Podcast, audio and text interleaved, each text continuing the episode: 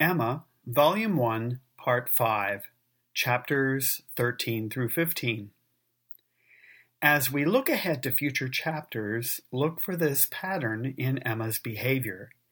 When she is on familiar ground, she tends to be responsible and generous. But when she is outside her domain, her conversation often turns reckless. Chapter 13 opens as Christmas approaches and John and Isabella Knightley are making a short visit to Hartfield. They plan a gathering at Randalls, the house of the Westons.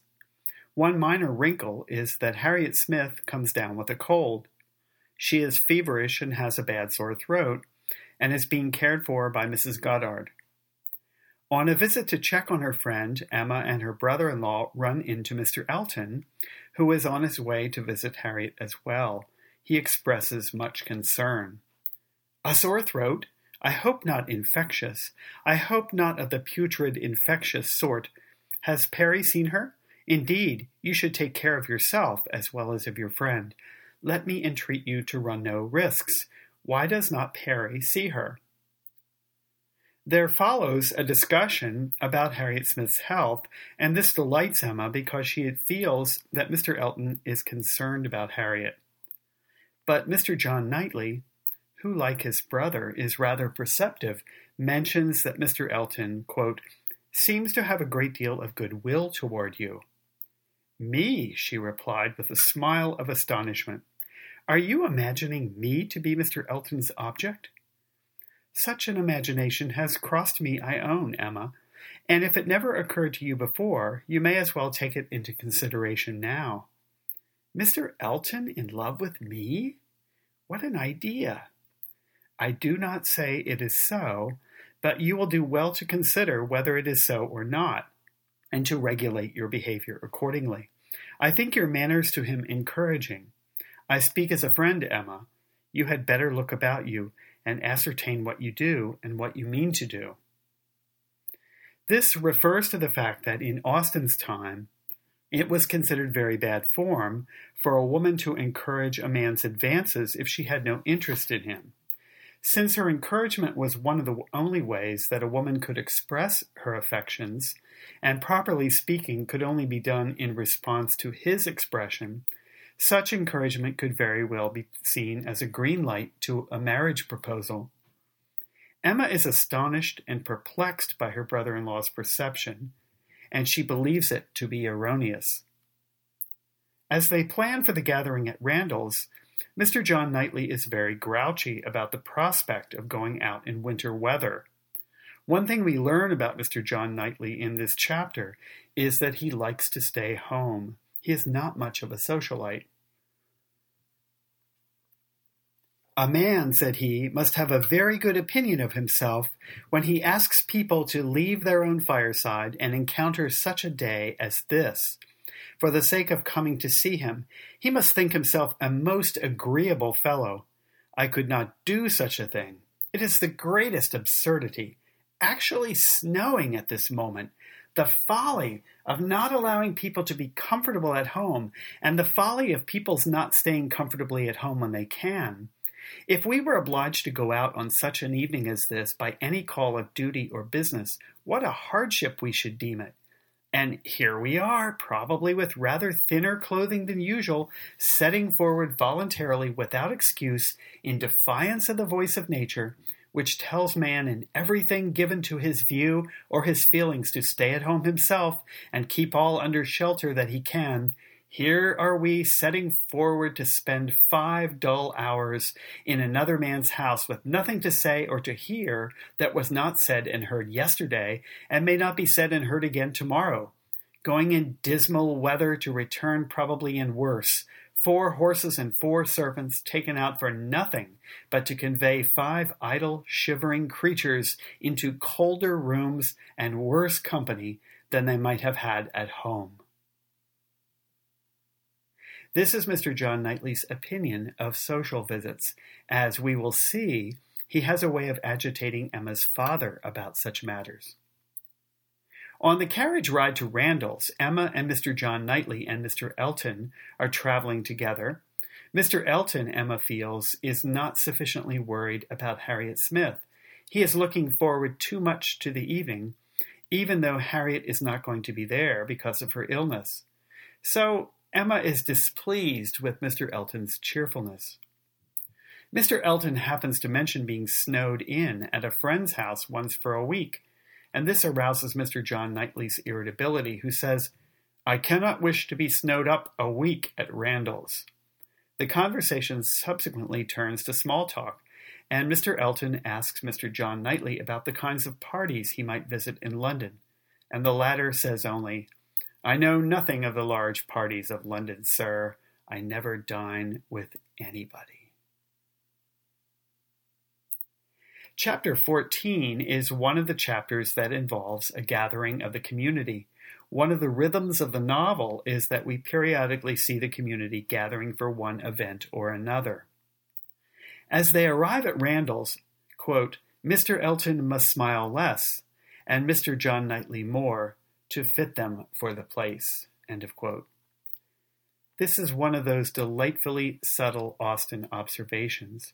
They have discussed Harriet's cold, and Emma begins to speculate about the warning that Mr. John Knightley had given her, but she still doesn't get it quite right. Quote, Can it really be as my brother imagined? Can it be possible for this man to beginning to transfer his affections from Harriet to me? Absurd and insufferable. Emma knows that the Knightley men are rather perceptive. She calls them penetrating, but she wrongly assumes that if Mr. Elton is indeed interested in her, that he must be transferring his affections from Harriet. The group begins to discuss Mr. Frank Churchill, Mr. Weston's son, who has still not paid him a visit to congratulate him and to visit his new stepmother. We get some thoughts from Emma that the name Frank Churchill, whom she has never met, has always fascinated her. She begins to fantasize that if she ever were to marry, she might very well marry someone like Frank Churchill. There is something romantic about the name. In the community conversation about Frank's failure to visit his father and his father's bride, Emma says, He ought to come, said Emma. If he could only stay a couple of days, he ought to come, and one can hardly conceive a young man's not having it in his power to do as much as that. A young woman, if she fall into bad hands, may be teased and kept at a distance from those she wants to be with. But one cannot comprehend a young man's being under such restraint as not to be able to spend a week with his father if he likes it. This refers to the social obligation and family obligation that Frank has toward his family. Even though he has been raised by his aunt and uncle, he still owes his father something. Chapter 15 is a very important chapter. We are still in the gathering at Randalls, and we obtain some more insight into the character of Mr. Elton. Mrs. Weston and Emma were sitting together on a sofa. He joined them immediately, and with scarcely an invitation, seated himself between them. This gives us the first hint that Mr. Elton may not be as well bred and gracious as he seems. They discuss Harriet Smith's sore throat, and the narrator tells us, But at last there seemed a perverse turn. It seemed all at once as if he were more afraid of its being a bad sore throat on her account than on Harriet's, more anxious that she should escape the infection than that there should be no infection in the complaint. The narrator goes on to tell us that Mr. Elton wants Emma to promise him that she will not venture into the sick chamber, and then says that Emma, quote, was vexed. It did appear there was no concealing it, exactly like the pretense of being in love with her instead of Harriet. Soon, the members of the party learn that it is snowing, and this causes considerable anxiety. Mr. Woodhouse is upset. Mr. John Knightley has gotten him stirred up by coming into the room and giving a weather report saying that the ground is covered with snow. Mr. Woodhouse begins to get agitated about this.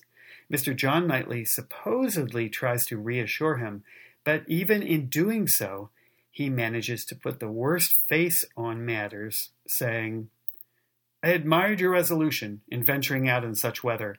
I dare say we shall get home very well. Another hour or two's snow can hardly make the road impassable, and we are two carriages. If one is blown over in the bleak part of the common field, there will be the other at hand. I dare say we shall all be safe at Hartfield before midnight. This is exactly the wrong thing to say, and they all start worrying about the weather. Now Isabella is infected with this fear. Quote, the horror of being blocked up at Randalls while her children were at Hartfield was full in her imagination. She says to her husband, You had better order the carriage directly, my love. I dare say we shall be able to get along if we set off directly. And if we do come to anything very bad, I can get out and walk. I am not at all afraid. I should not mind walking half the way. We find out a few paragraphs later that the snow was nowhere above half an inch deep, and we are talking about a trip of three quarters of a mile, so there is a whole lot of anxiety about nothing. But the scene does give us some insight into John Knightley's character. He who is grouchy about going out at all and Mr. Woodhouse's anxieties and the way that the two can agitate each other. On the return trip to Hartfield, the carriage's occupants are configured somewhat differently. John Knightley, who had ridden with Emma and Mr. Elton, impulsively gets into the carriage with his wife. As a result, Mr. Elton and Emma have what the narrator calls a tete a tete drive, as they are alone. Emma is shocked by Mr. Elton's, quote, actually making violent love to her, end quote. In the 19th century context, this means declaring that he is in love with her. He begins with a speech about his adoring Emma and his readiness to die if she refuses him.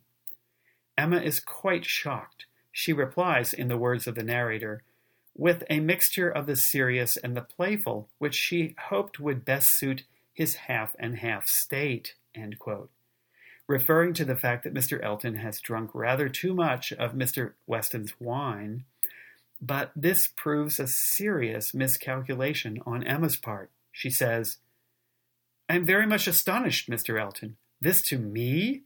You forget yourself. You take me for my friend. Any message to Miss Smith I shall be happy to deliver, but no more of this to me, if you please. Miss Smith? Message to Miss Smith? What could she possibly mean? And he repeated her words with such assurance of accent, such boastful pretense of amazement, that she could not help replying with quickness. Mr. Elton, this is the most extraordinary conduct, and I can account for it only in one way. You are not yourself, or you could not speak either to me or of Harriet in such a matter. Command yourself enough to say no more, and I will endeavor to forget it she proceeds to confront him with her understanding that it is Harriet Smith whom he is interested in, and he is blown away by such a suggestion. Good heaven! cried Mr. Elton. What can be the meaning of this? Miss Smith?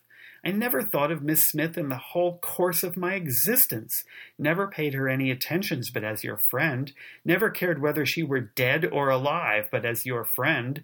If she has fancied otherwise, her own wishes have misled her, and I am very sorry, extremely sorry. But Miss Smith, indeed. Oh, Miss Woodhouse! Who can think of Miss Smith when Miss Woodhouse is near? Everything that I have said or done for many weeks past has been with the sole view of marking my adoration of yourself.